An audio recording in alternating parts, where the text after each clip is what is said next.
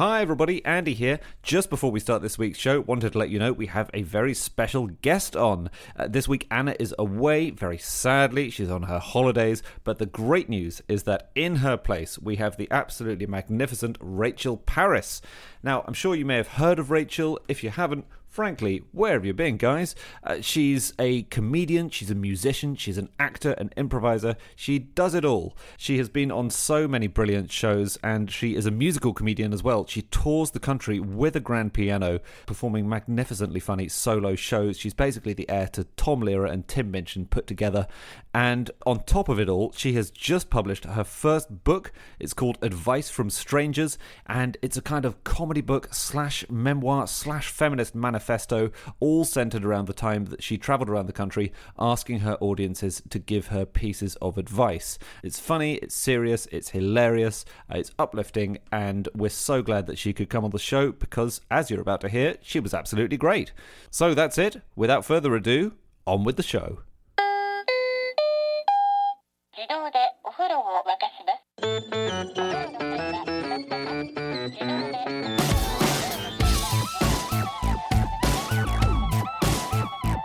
Hello and welcome to another episode of No Such Thing as a Fish, a weekly podcast coming to you from the Q I offices in Covent Garden. My name is Dan Schreiber. I am sitting here with Andrew Hunter Murray, James Harkin, and it's our very special guest, Rachel Paris. And once again, we have gathered round the microphones with our four favourite facts from the last seven days. And in no particular order, here we go. Starting with fact number one, and that is Rachel. My fact is that Liszt, the composer, played the piano so hard in his concerts that he regularly broke piano strings, and superfans would nick those strings and make bracelets out of them. Oh, so cool. So cool. I, I've, so I don't play the piano. Uh-huh. But it feels like that's quite a hard thing to do, to break yeah, a string. It's easy yeah. to break a, yeah. a guitar string, right? That's yeah. not that hard, but piano string. It's wow. rare. Piano it's string rare. is very rare. He's not the only person to ever do that, but I think that I think that it happened to him all the time. That was like his thing, is I'm going to break these Why strings. Why was he so angry? I don't know. Maybe he just had like really heavy hands or something. Oh, yeah. there were there were comments that he had massive hands, yeah. um, which allowed for him to stretch. A lot of piano players say that that's not actually a thing. There were certain no, there were certain patterns that he would play that a big hand doesn't necessarily uh, make yeah. you. We actually oh, have yeah. plaster casts of his hands, so we know exactly how do, big they do, were. When yeah. you say we, do you mean in your home? Yeah, yeah. yeah. me and my wife. And yeah. here they are. And they're, yeah, they're here tonight.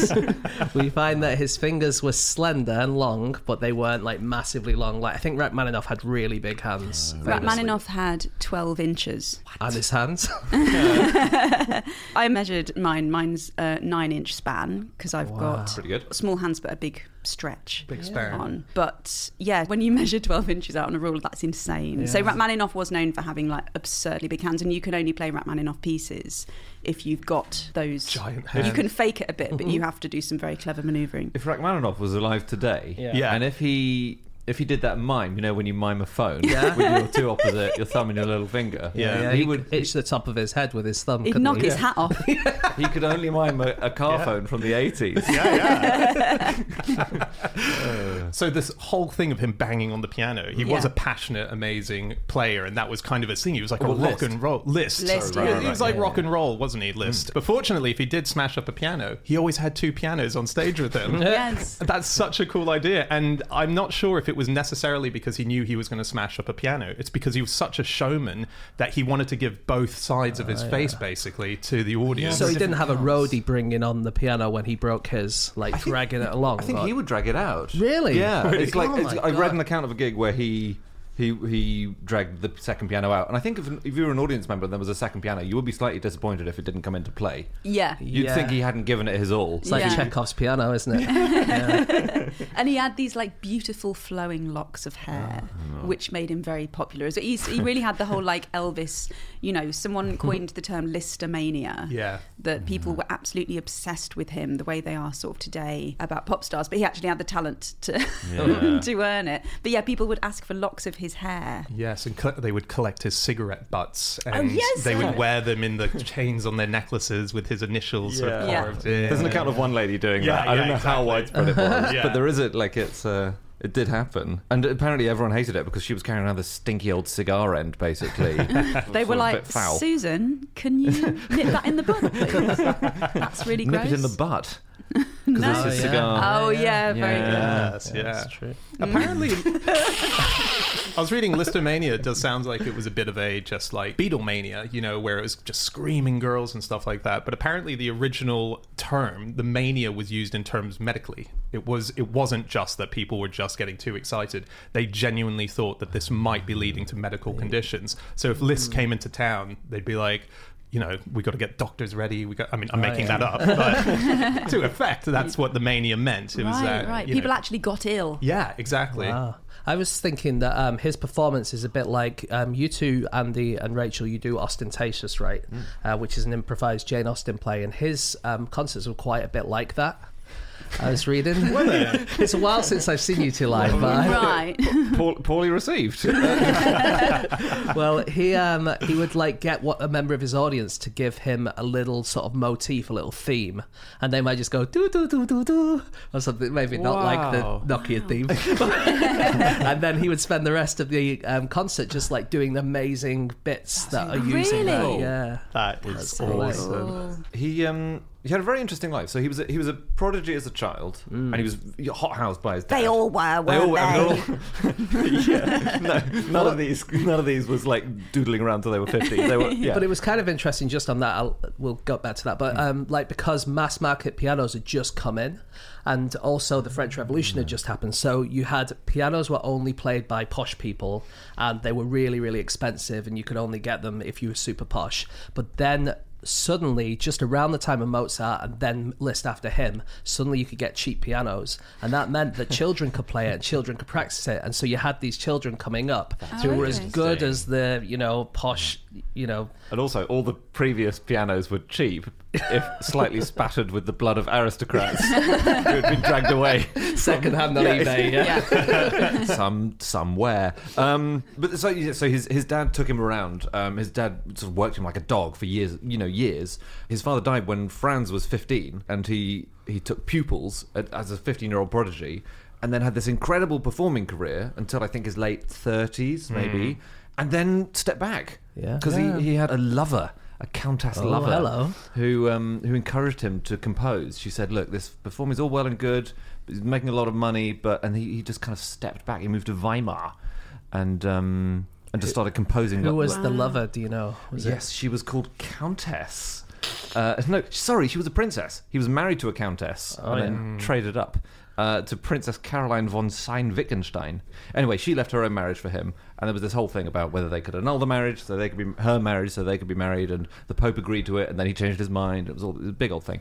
But yes, he, so he took a really crap job uh, at, as a Kapellmeister at the court of Weimar, yeah. and he had to wear archaic clothes to perform in. Oh wow, because he was a rock star, and yeah. then he went and yeah. so, so it was a bit like suddenly actually, it's like a music beef eater or something. Basically, it's, I did think of Ostentatious a bit, in that you're basically dressing in stuff that was the height of fashion two hundred years ago, um, and the pay was so bad it only paid for his cigars. That oh, was literally wow. all. The, the but, wow. we, but we don't know how quality his cigars were. To be fair, yeah, yeah, that's true. Yeah, yeah. He could have sold them on eBay afterwards as well. um, he um, and C- Caroline de Saint-Wittgenstein, she was a Catholic princess, wasn't she? And mm. she got him into Catholicism, and then he went on to try and become the Pope's personal. the Pope. Try and become the Pope. Try to become the Pope. Hey, hi. Good, good luck to you. Take a cigar. Uh, he wanted to be the official composer to the Pope, but he was. Turned down. And the alleged story of why he was turned down is that apparently he was playing in the cloisters one day, and all the nuns in the nunnery ran to him and started kissing him and oh, like oh, wow. stroking him and stuff. And the Pope decided, well, if he's like that, if he's going to have that effect on women, we're not going to have him as Bloody the official. Hell. How hot was this guy? It's, yeah, it's, it's, I was I just about to say, he must have been fit as. I think yeah. he was. I think he was. He was six foot two. We've established he had. Big old hands, like great he was lovely, great, hair. lovely locks. Yeah, yeah. yeah. Oh, I what think, a body. Yeah, and he had a lo- he had a lot of mistresses in his life. He did. And he, he did in later life take holy orders, but minor holy orders. He didn't become a full priest. I think maybe because it would have involved vow of celibacy, and he was just—he wasn't quite ready. He just right. did it as a hobby, like embroidery. To or... meet the nuns, basically. I yeah. think it might be the. Well, here's a weird thing. In twenty eighteen, in Spain's Got Talent, I. He didn't. There was he, sh- he r- showed up. One of the- just one very big hand comes out of the grave, holding a cigar, Sma- smashing pianos left and right. Bang, bang. no, no, he did not show up himself. However, he kind of did in a way, because one of the competitors of that year was a guy called Michael Andreas, who's supposedly the great-great-grandson of Liszt. Really? Supposedly, and he's said to be the son of not only Liszt, but of one of his prodigies, Liszt's prodigies, who was called Sophie Mentor. And Sophie Mentor was supposedly the best, his favourite. And she did have a kid, but by all the accounts, she had it with someone else. But this guy is claiming that he is the great... Descended from both lines. Yeah, descended from both oh. lines. So he isn't even picked, like, a mother that you can't trace it back to.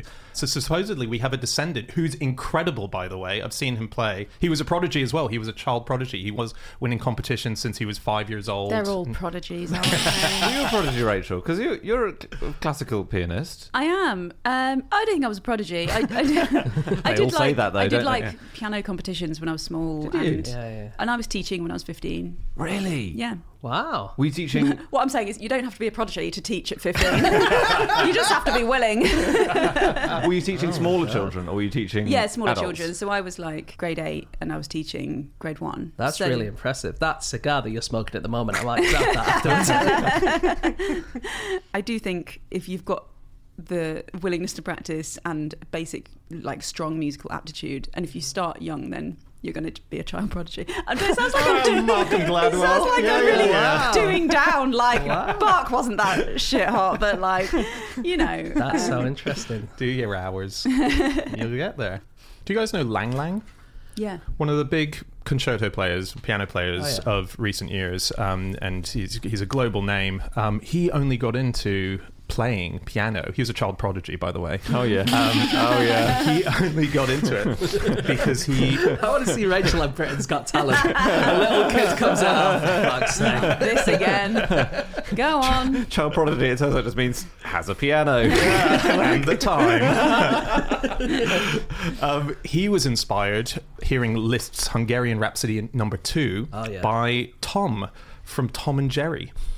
And what? That's how he got into playing the piano. Oh, there was, oh I totally grew up watching that. I can really yeah, understand that. Yeah, it was called that. The Cat Concerto, and it was Tom was playing piano, yeah, Jerry's on the inside, gets woken up, and they start having a fight. It's an amazing piece. Supposedly a lot of piano players began their love watching yeah. this one cartoon of it's Tom amazing. and Jerry. And then when you get older, the the piece, yeah, it's the Hungarian Rhapsody, which is already a phenomenal piece, incredibly difficult to play. I can play the first few pages and then it gets to the really hard oh, bit and yeah. I'm like, no. But in the cartoon, which I had on V H S, so I watched it over and over and over again, they mess with it, they pull it around and they go into like the can-can and they go into a little jazz bit in the middle of it and then return to the piece. So when I got older and I started playing it, I had I would be like, oh, oh, the can-can doesn't happen here. That's so weird. This bit doesn't turn into jazz. It's so confusing. Um, I've got one other connection that Liszt made in his life. Yeah. So we said before, Liszt had big old hands, right? Yeah. Yeah. There's someone else he met who also had big hands. George Eliot. George Eliot? George Eliot. Oh. Right, we have a running...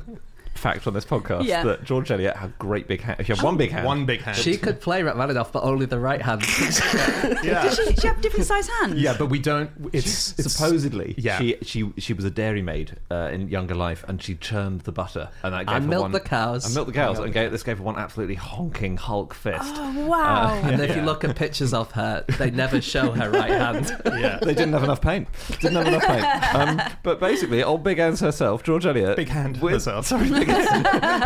In eighteen fifty-four, she visited um, Liszt with her lover, George Lewis. They were fleeing scandal because um, he'd left his wife to be with yeah, yeah. female George Eliot.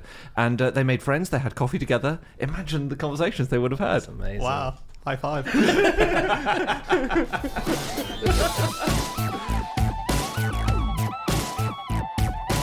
Okay, it is time for fact number two, and that is... James. Okay, my fact this week is that the downhill skiing at the Nagano Olympics in nineteen ninety-eight was postponed due to snow. For too how, mu- too much, too much, too much, too much snow. If you go on Encyclopedia Britannica about the Nagano Olympics, it says the most memorable aspect of the Nagano Games was arguably the weather. Oh wow! It said um, it brought heavy snow and periods of freezing rain. There was even an earthquake. An earthquake? Yes, yeah. That's incredible. Where, so where is Nagano? It's in Japan. Oh. Well, that's it's prone to earthquakes, isn't it? Yeah. You you want to pick somewhere right in the middle of a tectonic plate if you don't want to. Yeah, you know. It wasn't like a massive one. Oh, okay. It wasn't, but everyone felt it who was there at the time. Yeah. If you were halfway through a ski jump, you'd be the only person who didn't feel it. Mm, and you'd yes. land, and everyone else would have fallen over. But and all this. Maybe the earth moves to your advantage I'd by about fifty metres. Suddenly you've broken the world record. Amazing. um, but yeah, the L A Times um, said, um, at the time, they said, "We are seeing firsthand the fundamental problem of the Winter Olympics. They are held during the winter." Mm. Yes. It's like ski resorts often they often have not enough snow, don't they? Or they say, oh, yeah. the, the snow they hasn't happened, or snow. It's fallen. Do you ever get the wrong kind of snow? Yeah. I feel like that's a... Yeah, I've been dragged into the world of snow uh, by my husband. Oh, you walked through that wardrobe, didn't you? Yeah, and, uh, that's yeah, it. Nightmare. That's it, yeah, yeah. What a nightmare. Um, my husband's a huge skier and snowboarder. Mm. Um, I am not, never skied before uh, meeting him, and I get dragged to ski resorts oh, now no. and I keep trying to learn to ski really painfully. But also, yeah, the cancellations for snow happen at ski resorts all the time. Yeah. They're like, yeah, the slope's closed because of snow. Um, yeah. I think that skiing is something that you should be a child prodigy at, right? Yeah. Because it's easier to learn when you're a child and you don't have the yeah. fear. I learned Fair. when I was in my thirties. Right. And I say learned. Yeah. I can't it really sounds ski. Like we're at a similar stage. Yeah. It's the worst thing. I feel like for me at the moment, skiing is simply trying to stop. Yes. It's yes. all it is. It's just, I'm in a deep plough all the way down. Mm. Why aren't I stopping? Deep plough? What's that? When you put your oh, skis v, in v a V shape. Pizza. Yeah. Yeah. Forward oh.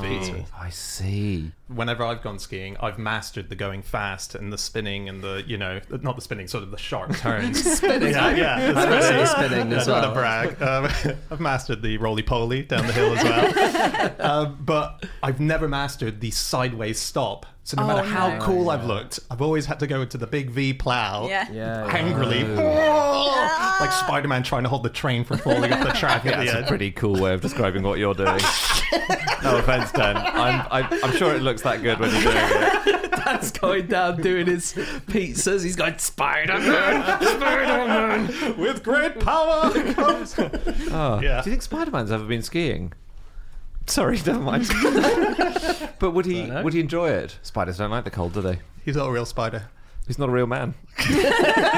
He's neither. He's a freak. He's just a boy. Am I the, I'm the only one who's never been skiing. I'm surprised you've I've never been thought. skiing. Why? Not because because you seem like someone who would have been skiing. Because you're posh. Yeah, I, yeah. Think I think that's what we're, we're yeah. all dancing around. Like, I think if people were to meet me and you, they'd mm. think I haven't been skiing and you have been skiing. I see. I but see. But it yeah, just yeah. goes to show that you shouldn't judge a book by its cover. People no. would look at me and say, he must be just eating pies and drinking Blue Wicked. Too much to be skiing. What, people... Um, people look at me and see what, like polo and croquet. I'm yeah. afraid so. Oh, yeah, sorry. Oh dear. Maybe you guys all know this, and it's all really common. So ski jumpers, oh, yeah, they have to get uh, as little friction on the bottom of the skis as possible, because yeah. I guess you get loads of ski. So they go fast. Yeah, and they're plasticky on the bottom, and they drip hot wax onto it, mm-hmm. and then they iron their skis cool. sometimes to oh, get the wax cool. sort of distributed. Yeah, and um, all the ski makers are really secretive, like like competitive ski teams are really secretive about the ingredients of their wax. Mm. Oh, really? You know? Yeah, because they, and they have these, you know, like they give the bottles boring-looking labels or code names and all this, but the wax wears off, right, as you're going down, so that's yeah. a problem. And in two thousand seven, a pair of chemists who were called Peter Styring and Alex Ruth, they developed, I love this, skis which wax themselves. Self-waxing ski. How? So you pour the liquid wax into a little reservoir which is between your yeah, yeah. boot so and the ski. So far you're doing a lot of the work, the skis aren't doing it, but yeah. Exactly, yeah, yeah, yeah, but but it's just then then it's there. So you've got it like oh, like a Nike Air, you know, that, that sheet, so you've got a bubble beneath it. Yeah. Oh, okay. Yeah. And then you're not allowed to have any means of power down there, but the the wax feeds into this little tube which runs yeah. all the way along the ski surface. And as you go into a turn, you put pressure down, don't you? And it sort of parps a bit of the wax oh, along the bottom of the ski. Oh, yeah. That's clever. I don't know if it was allowed or banned or anything yeah, like feels, that. It feels, feels like... A... It feels super off the books. It does, doesn't it?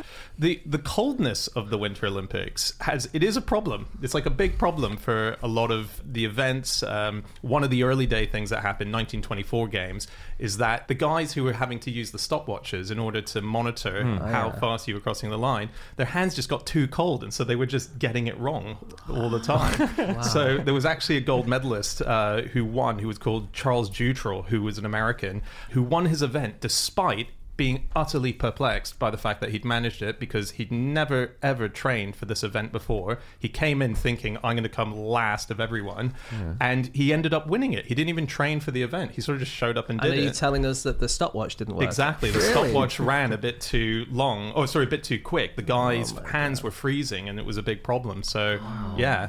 Did you hear about Remy Lindholm in the Beijing Olympics quite recently? No. Uh, he did the fifty K uh, cross-country ski and the... Thir- uh, well, it was fifty K, but it got shortened to thirty K because the weather was so bad. And at the very end, he needed a heat pack to treat his frostbitten penis. Oh, no. Yeah, oh, apparently... God.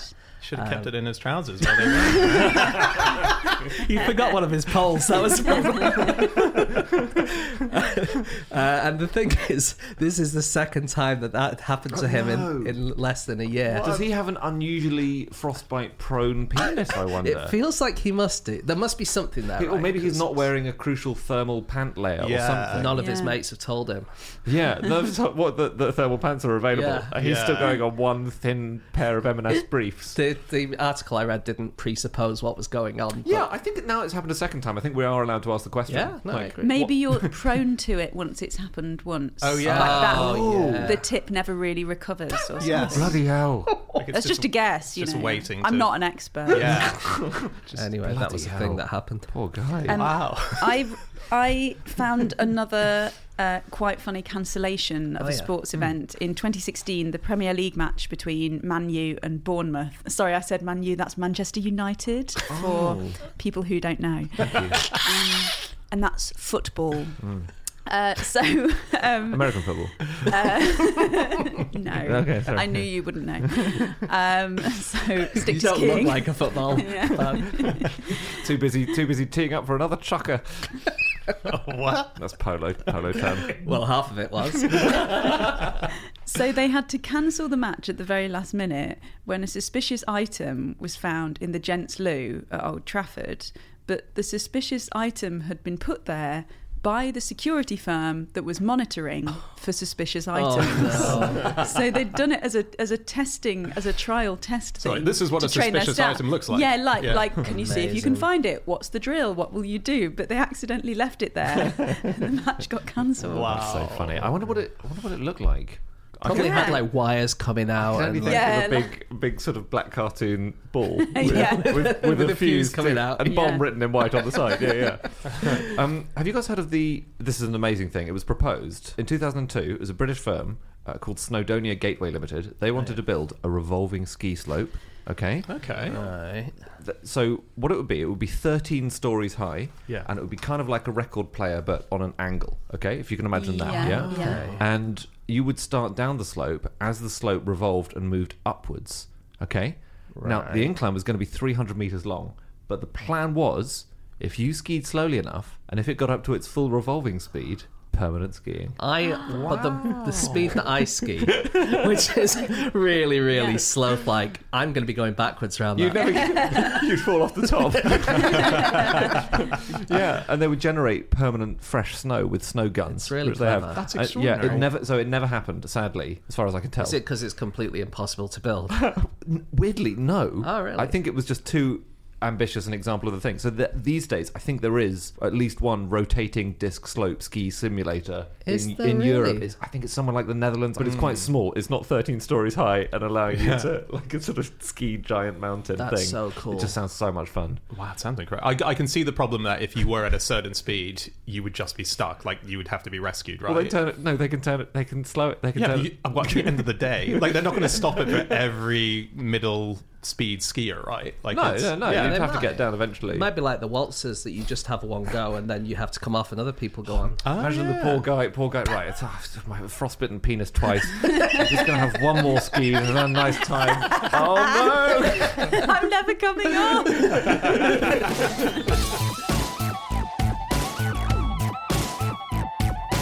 Okay, it is time for fact number three, and that is Andy. My fact is that the eighteenth century health writer William Buchan told his readers that anyone suffering from persistent deafness might benefit from pouring their own urine into their ears each night. That's really good. I'm just looking at my notes because I paraphrased what you'd said to us, and I've written, in seventeen seventy-two William Buchan told people to piss in their own ears. Well, so, pretty, he pretty much pretty did. much right. Can I just say, it does seem possible that the first person who heard this advice simply misheard. Oh yeah, yeah. You know, yeah. They are deaf. Did they say, you know, I know a guy in Turin, or do you want some tea? I'm pouring. Um, are they a reliable source? Is what yeah, I'm saying. Yeah. Cool. Well, William Buchan was this writer. He wrote the book called Domestic Medicine, which was basically the be-all and end-all of health advice in the eighteenth century. He was a proper doctor, and he was, I think, he was actually pretty good. As in, he wasn't a quack. He was, yeah. you know, yeah. he was really trying. And uh, it had chapters on absolutely everything under the sun. One of the chapters is on deaf. And he writes, a gentleman on whose veracity I can depend told me that after using many things to no purpose for an obstinate deafness, he was at last advised to put a few drops of his own urine, warm, into his ears every night and morning, from which he received great benefit. Okay. okay. He does say you could also use salt solution. Would it work? Yeah. Would it work? Like, would let's say work? You've got wax in your ears. Would yeah. it moisten them, perhaps? I think it might do. You'd need phenomenal aim. That's the problem. That's the... That's a, you know. It's a few drops. That's, that's a good detail that I didn't know when yeah. I tried it earlier this morning. That would have been very helpful. But he also had advice in the book for putting onions, onion juice in your ear in Did order he? to, yeah, Did in order he? to help with deafness. So is it just a sort of, like, any liquid that has some kind of, I don't know, acidic property mm. or something? Well, this is this is the thought slightly, is that earache will eventually go, and the thought is is that maybe what it was was a sort of pseudo thing where it was just making it feel a bit bearable, and then you mistaken the fact that it that it happens because people still parents there's blogs all over on those parent mum blogs. People pissing at the no using is. onions using onions. Sorry, right? No, it's a community, Andy. the um that book, by the way, Domestic Medicine. There is an argument that it might not have been written by William Buchan, and might have been written by friend of the show. Willie Smelly. Willie Smelly. Oh. Yeah. Who's the original gynecologist? Oh, the, the original um, midwife. Midwife. Not that Willie Smelly. The other Willie the Smelly. Encyclopedia. The Encyclopedia. Britannica, the first editor. Yeah. So there are two famous Willie Smellies wow. um, from the nineteenth century, and um, and eighteenth century. One of them, and this one. According to Smelly's son, who's called Kerr Smelly, he said that um, Willie Smelly might have entirely rewritten his original draft. So Buchan handed in his draft, and then Smelly sort of put all oh, of his wow. own bits in. So it could be that his was normal, and then Smelly added the urea Sex, stuff. I wouldn't want Willie Smelly's urine in my ears, I'm going to say. Oh, my God. Also, the interesting thing about this book is that it was sort of a, a sort of equivalent to what I'm trying to say would be a magician releasing all of the trade secrets of how to do tricks. Right. Because doctors at the time didn't oh, yeah. want patients to know this kind of thing. They actually looked down on this book, oh, saying you shouldn't be giving this information out to the patients. This is what we do. And so he kind of put it all into a Might you put, like, just one bit of advice in there that was wrong to try and trick people into... You know, or a bit like, like those spoiler, in like internet spoiler things. It's like, uh, mm. no, step one is this, but for more, contact your doctor. Yeah, yeah. Oh. he wrote a he wrote a lot of um, medical advice. William Buchan. Oh, yeah. uh, he wrote this book called Advice to Mothers, which again, like, quite democratizing of becoming a parent. Yeah. Oh God, I'm strapping in for this. He wrote well. he wrote to mothers that, uh, and I'm quoting here: in all cases of dwarfishness or deformity, ninety-nine out of one hundred are owing to the folly, misconduct, or neglect of mothers. Wow. Yeah, which was, I'm sure, science at the time, but... Uh... it's just it's just nice for mothers to feel more guilt. There isn't enough going around. Yeah, I think mothers didn't feel bad until he really advanced the form like yeah. that, so uh, yeah, yeah, yeah. Yeah, he was. It was an amazing guy. Like, he started young. He was. Um, he was a child prodigy, actually. He was when he was going around pissing in other children's ears. I do, like, I do. We're joking about this, but I do feel like as it goes on, this is proving my point. Yeah, yeah. It's just like anyone who's like excels at anything probably excelled as a child. Yeah, it's true. Yeah. No, he supposedly was the amateur doctor to the village when he was still at school. So he was. He was oh, so that's so annoying. No, it's not. You'd be, like, so, you'd be so annoyed by him, wouldn't yeah. you? The baby doctor. Not yeah. if he was helping you. No, you would be annoyed. Annoyed. Really? Yeah. Okay. Even if, especially if he's helping you. What doctors have to put up with, particularly baby doctors. Imagine, it sounds imagine, a, imagine a twelve-year-old boy coming to you when you're pregnant going, oh, it's your fault. You haven't been behaving right. You know, one of the things that uh, Buchan suggested, that when you, um, if you'd burnt yourself, mm. oh, yeah. the cure was to hold it back near a fire. What? Oh, yeah. Uh, God. I did read that. Hold it quite near the fire. Yeah, yeah. There was, a, there was a few other things, like you should put salt on it, and, you know, you salt? Can... Yeah. yeah. It didn't it's sound like the old correct. saying goes, rub salt in, in the, the wound. wound. yeah. And everyone's a winner. It does sound like Fight he was like fire. a child doctor, but he didn't go on to learn any more. Just left it at the knowledge he had at twelve. Um, one of the earliest records um, for treating hearing loss Yeah. Um, is from the Ebers Papyrus, which is an old ancient Egyptian papyrus, uh, and that's specifically for wax buildup. And they suggest that you put olive oil, red lead, ant eggs, bat wings, or goat urine into your ears. Oh, right. So okay. they do go for the oh. urine quite early. And also, olive oil, you use that now. Olive oil for um, yeah. blocked ears. Yeah, yeah. Do yeah. you hang the bat wings out like a... they look like they're literally flapping out your ears? um, Rachel, you've just written a book of advice, effect- effectively, based yes. on based on advice from strangers. Correct. Is, is there any honkingly bad advice that you received? Because I saw some of the gigs where you collected yeah, advice. Yeah, correct. Well, some of it I just really didn't agree with. Some of it was very, very individual, like acquire as many guinea pigs as possible. Happiness is bound to follow, which I really profound, as a previous owner of a guinea pig, really? I don't think that's true. I don't think they improve in large numbers. Yes. We didn't try.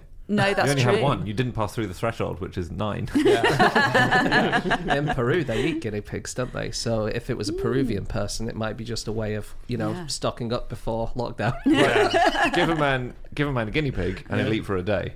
Give a man two guinea pigs, as long as one is male and one's female, and they're both of the right age, yeah, and yeah. the sort of yeah, yeah. and they fancy and this, each other, and there's consent. Yeah, yeah, yeah consent. Yeah. And he'll eat for the rest of his life.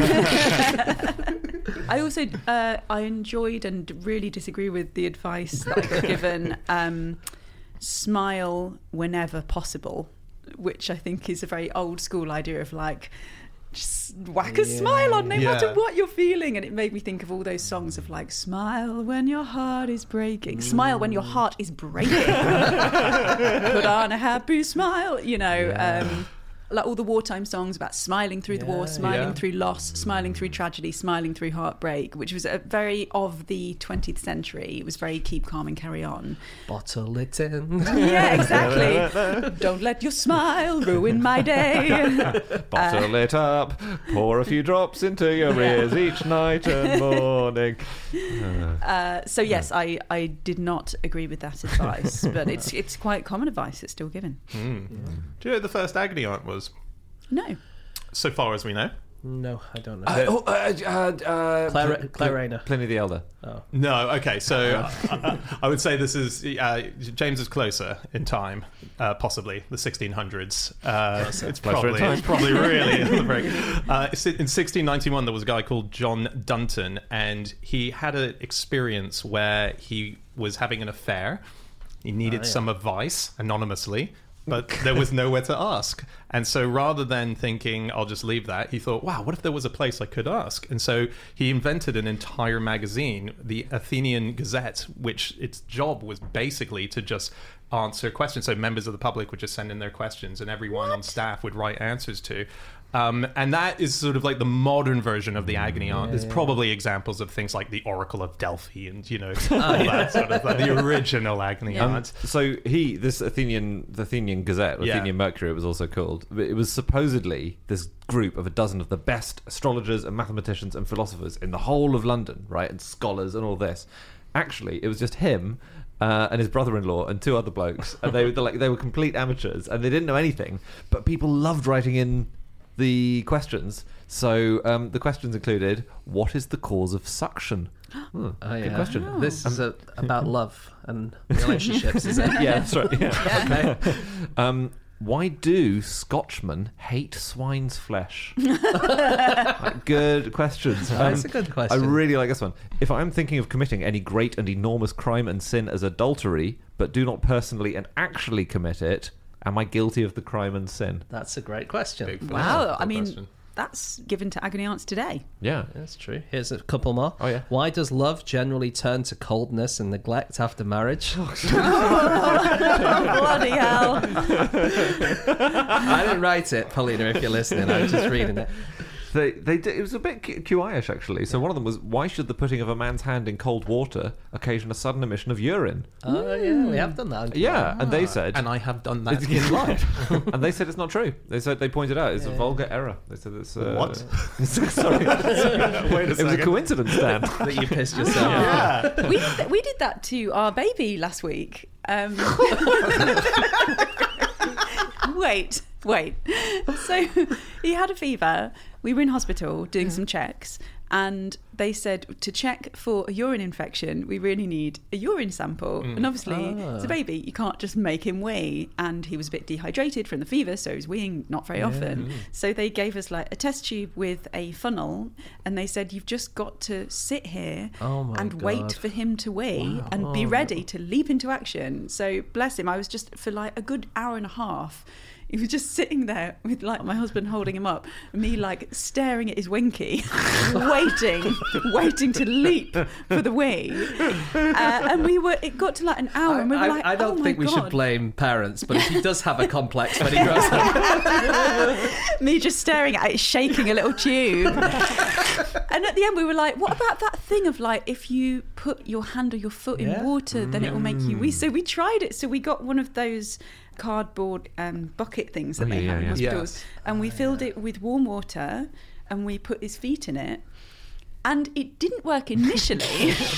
But about two minutes after he'd stopped having his feet in water, he did then wee. ah. But again, it's probably a coincidence. yeah. no, well we don't know, that's science. Yeah maybe it's taking a feet out of warm water that makes yeah, you do that. Maybe. yeah but yeah. People don't normally go to sleep in a swimming pool, so we don't know that. we don't know yeah Uh, one other interesting notable name from this period who was into agony aunting um, slash uncling was Daniel Defoe, oh, uh, yeah. author of Robinson Crusoe. And yeah, he would he would d- reply to members of the public. And interestingly, you know, a lot of these replies were sometimes really crude.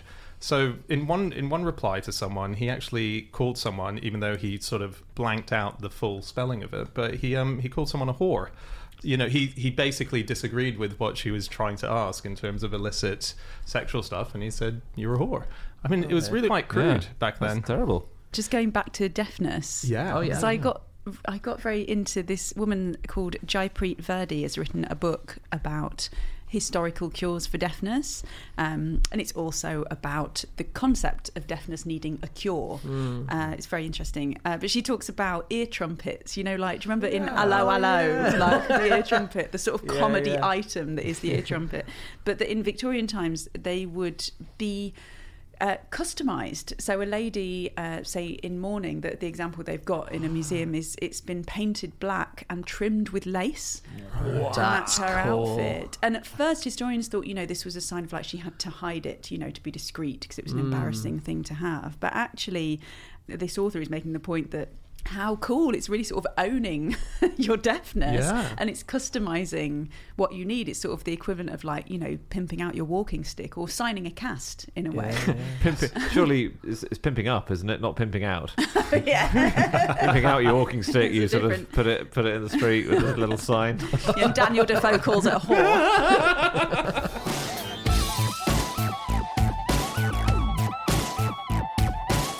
Okay, it is time for our final fact of the show, and that is my fact. My fact this week is that a tourist guide in Whitby got so tired of being asked where Dracula was buried that he commissioned a headstone just so that he could point at it instead of explaining that Dracula wasn't real. Um, so this is apparently, it's a big problem in Whitby. Whitby is one of the great scenes of Dracula when Dracula makes his way over to England, and it is where Bram Stoker spent a few months where he went looking around and he incorporated a lot of the landscapes, a lot of the churches, even some of the names from the gravestones into the story. Uh, and the issue is that when visitors come, a lot of them don't actually realize that Dracula doesn't exist. So one particular guy, Harry Collett, uh, who's a tour guide, and he does tours around Whitby about Dracula, so sick of being asked this question, he did get one commissioned, a headstone, which he can just point to as they're on the track and say, look, that's where he's buried. Do you think maybe he should give up his job as a tour guide if he's sick of people asking him questions about Dracula? Yeah, well, I guess I guess that is a very, very good point. Hang on, what does the headstone say? Does it say Dracula's here, or does it say Dracula's not real? No, it's it's it's it, it says Dracula, and then I guess the dates of Dracula on it. That's a great idea oh. for your headstone, isn't it? When eventually you die, it's like... Here lies James Harkin. Yeah. Of course, he wasn't real. yeah, but because so I thought I thought he was just trying to, because the church has put a sign on its door saying Dracula's a fictional character. Uh, exactly. So I thought he might be doing that. Because actually, if someone tries to dig up Dracula, they'll find, ooh, there's no body there. Oh, yeah. It's only going to add fuel to the fire. That's true. Yeah, this church, the St Mary's Church, this is the church that appears in the book. Um, they constantly have people coming to the church who are Dracula fans asking about Dracula. Apparently, the pews are just quite often filled with goths who are sitting there, just enjoying the scene. Well, it's Gothsville. Yeah, it is Whitby Gothsville. Is, they have a twice annual... In fact, they have four goth festivals a year, right? So they've got um, the Whitby Goth Weekend, which has been going since the nineties. And then, in twenty nineteen, a rival event was set up called Tomorrow's Ghosts. Uh, there was a spooky schism in the Whitby Goth Weekend event. The, the founder had set it up, and there was a parting of ways with a venue. Oh, yeah. And so now there's a rival festival this year called Tomorrow's Ghosts. On the, and I read their website about this year's autumn festival. It says this: our headliners for twenty twenty-two are Fields of the Nephilim, who take the Friday night headline slot and really need little introduction. Right. Topping the bill on Saturday night are the Loveless, who need some introduction. Did they actually put that? Yeah. That's really good. Uh, it's got a cool, quite gothic-y heritage, this whole area, anyway. Yeah, not just not just Dracula, just, yeah, like just a bit Dracula. Of everything. I mean, St Hilda was Whitby, wasn't she? Yes. I think St Hilda was Abbess of Whitby. Did she, like, drive the snakes out of Whitby or something? That's a story. That's yeah. a story. Well, she turned them to stone. Is that not... That's driving them out in a way. Yeah. yeah. It's, you're making it harder to drive them out. You're making them heavier, if anything. Yeah, but they're less likely to bite you if they're made of stone. Is That's that true. What the ammonite stones are all about? That's yeah. what they call them, the snake stones of Whitby. And they're ammonites. Oh. They're ammonites, but they, they and some people would uh, carve little heads on to make So to ammonite make is like a little fossil that looks a bit like a shit snake, right? Yeah, yeah. Especially if you draw a face on it. Yeah, exactly. yeah. yeah. Yeah. Um, yeah, and she was, um, she started a monastery which is on the Uh, spot where this place you were talking about, St Mary's, St Mary's was it? Right. Yeah, yeah. Um, and yeah, she um, resolved the date of Easter. Gee. Yeah, because she was part of the team who did that. Okay. Um, it, there was a synod of Whitby in six sixty-four A D uh, where they all got together in Whitby and decided when we should have Easter. Because some people were doing it in the Celtic time and some people were doing it in the Roman time. Yeah. And we thought, let's move down to the Roman time. So she, wow. she was, if that was six sixty-four, she yeah. was probably still alive in six sixty-six A D. She Ooh. was actually, yeah, yeah, yeah. Um, she was like a teacher as well. Um, she taught Cædmon, um, yeah. who was the first English poet that we know the name of. Okay. She was his teacher. So the cool. question, though, that we're all asking, was she a child prodigy, James? I know not. I right. went to St Hilda's College. Did you? Yes. Oh. And they have a little ammonite on their shield. Do they? That's wow. nice. That's yeah. cool. I think that's called, that species is called Hildoceras. Really? It was named in honour of her. Cool. It was found in that area. Yeah, nice. Yeah. There's a um, there's a really cool set of stairs in Whitby. Oh, yeah. Um, Ooh. Yeah. Sound pretty spooky. As you as you head up to St Mary's Church, uh, it's one hundred ninety-nine steps to get to the That's top. That's in Dracula, isn't it? That's yes. mentioned in Dracula. Yeah, yeah. As you're going up them, there's little rest points, little Ooh, benches. benches. So you sit on this bench and you think you're sitting on a regular bench, but actually it's not a regular bench. It's not a, no, it's not a possessed bench either. It's uh, it wasn't built by Yetis. It was because the graveyard with St Mary's Church was at the top. Yeah. You had all the pallbearers who were having to carry up all of the dead bodies to get to the church, and it's a very tiring business. So what's now used as seats, these planks of wood, were actually pit stops to put the dead bodies on, oh, so that they could get rest. That is spooky. Get there. It is spooky. spooky. They're spooky. The dead men's benches. Benches. Uh, another thing about Whitby is if oh, yeah. you go to Saltwick Nab, which is just south of Whitby, you'll see where the cliffs are. There's huge chunks taken out of the cliffs, and that's because they try to get alum, uh, which is a thing you get in shale. It's a type of rock, mm. and it's really useful because you could bind colours to cloth by using it. But it didn't work on its own. You needed ammonia as well, and the way they got their ammonia was from stale urine. Ah, urine uh, again. Urine again. Mm. We come back to urine. And so um, in Whitby, they used to have barrels where you would go and wee into the barrel. Really? And then they would take the wee to the alum mines, and then they would colour their cloths. And Very did they cool. have a little trough of warm water that you could stand in if you were struggling to get yourself going? Yeah. Um, At what point does urine go stale? I've never thought about that. Well, I would say if you don't drink it straight from the source... You can put it in a cup first. You don't need to drink it straight from the source. The, the point is, and I think we mentioned this in a quite recent podcast, uh-huh. is ammonia isn't naturally in urine. Ammonia is made by bacteria. Uh, urine is generally more or less sterile. So you get your urine, the bacteria comes from the air, goes into the urine, makes ammonia, and that's when it becomes stale. Mm, yeah. So it takes a you know a yeah. couple of hours. Have you if... ever um, forgotten to flush a toilet and then gone on holiday? And wow. then come back? No. That's when it's stale. Okay. Oh my uh, God. Blimey. But Dan, if you're bottling it correctly with sterilised bottles, it lasts years. Yeah, good. Yeah, okay. She's uh, got to visit Andy's urine distillery. Yeah, yeah, yeah, yeah. So. Keep it out of the sunlight. Yeah. Um, whack a label on it. It's bringing them on yeah. the plane. And it's for my ears, actually. So I have to bring so many under one hundred milliliter bottles. Yeah. Though. That's the really annoying thing. Anyway, this urine they um, they couldn't get enough in Whitby, so they ended up putting barrels in Newcastle and London to get enough what? urine. That's a long way away. It's a lot of piss, isn't it? Yeah, from a long distance. Yeah. Um, well, there's a lot of people in London, so that was one reason yeah. why they went there.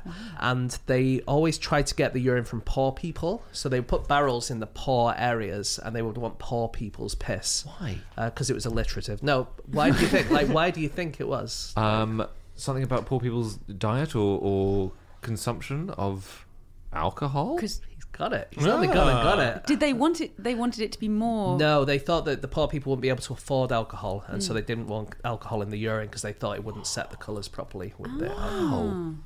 Um, do you know where Dracula was from? No. He was from Transylvania. Well, exactly. But there is a minority theory that he was from Devon.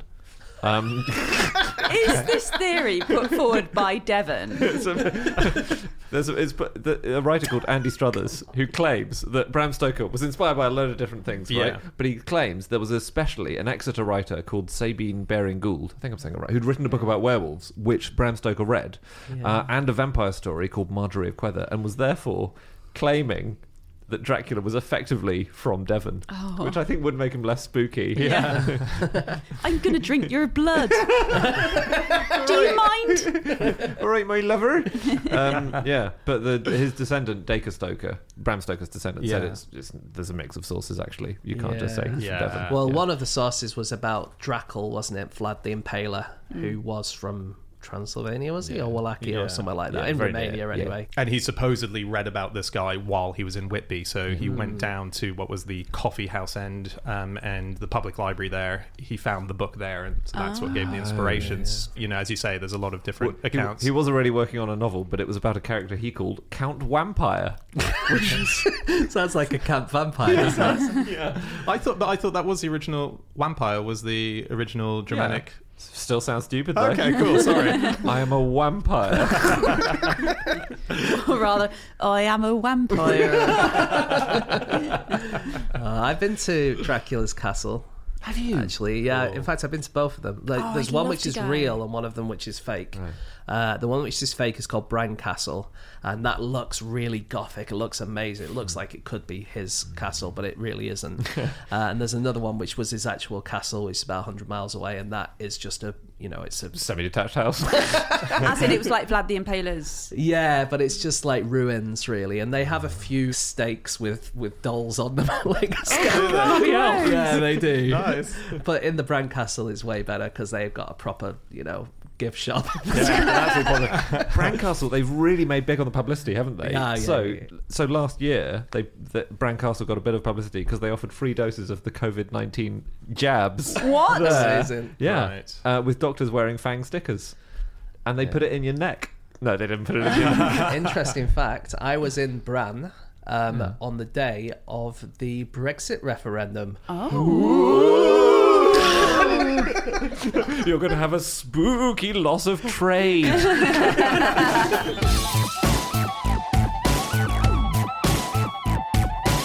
Okay, that's it. That's all of our facts. Thank you so much for listening. If you'd like to get in contact with any of us about the things that we've said over the course of this podcast, we can be found on our Twitter accounts. I'm on at Schreiberland, Andy at Andrew Hunter M, James at James Harkin, and Rachel at Rachel Paris. And you can go to our group account, which is at No Such Thing, or our website, no such thing as a fish dot com. All the previous episodes are up there. Do check it out. We will be back again next week with another episode. We will see you then. Goodbye.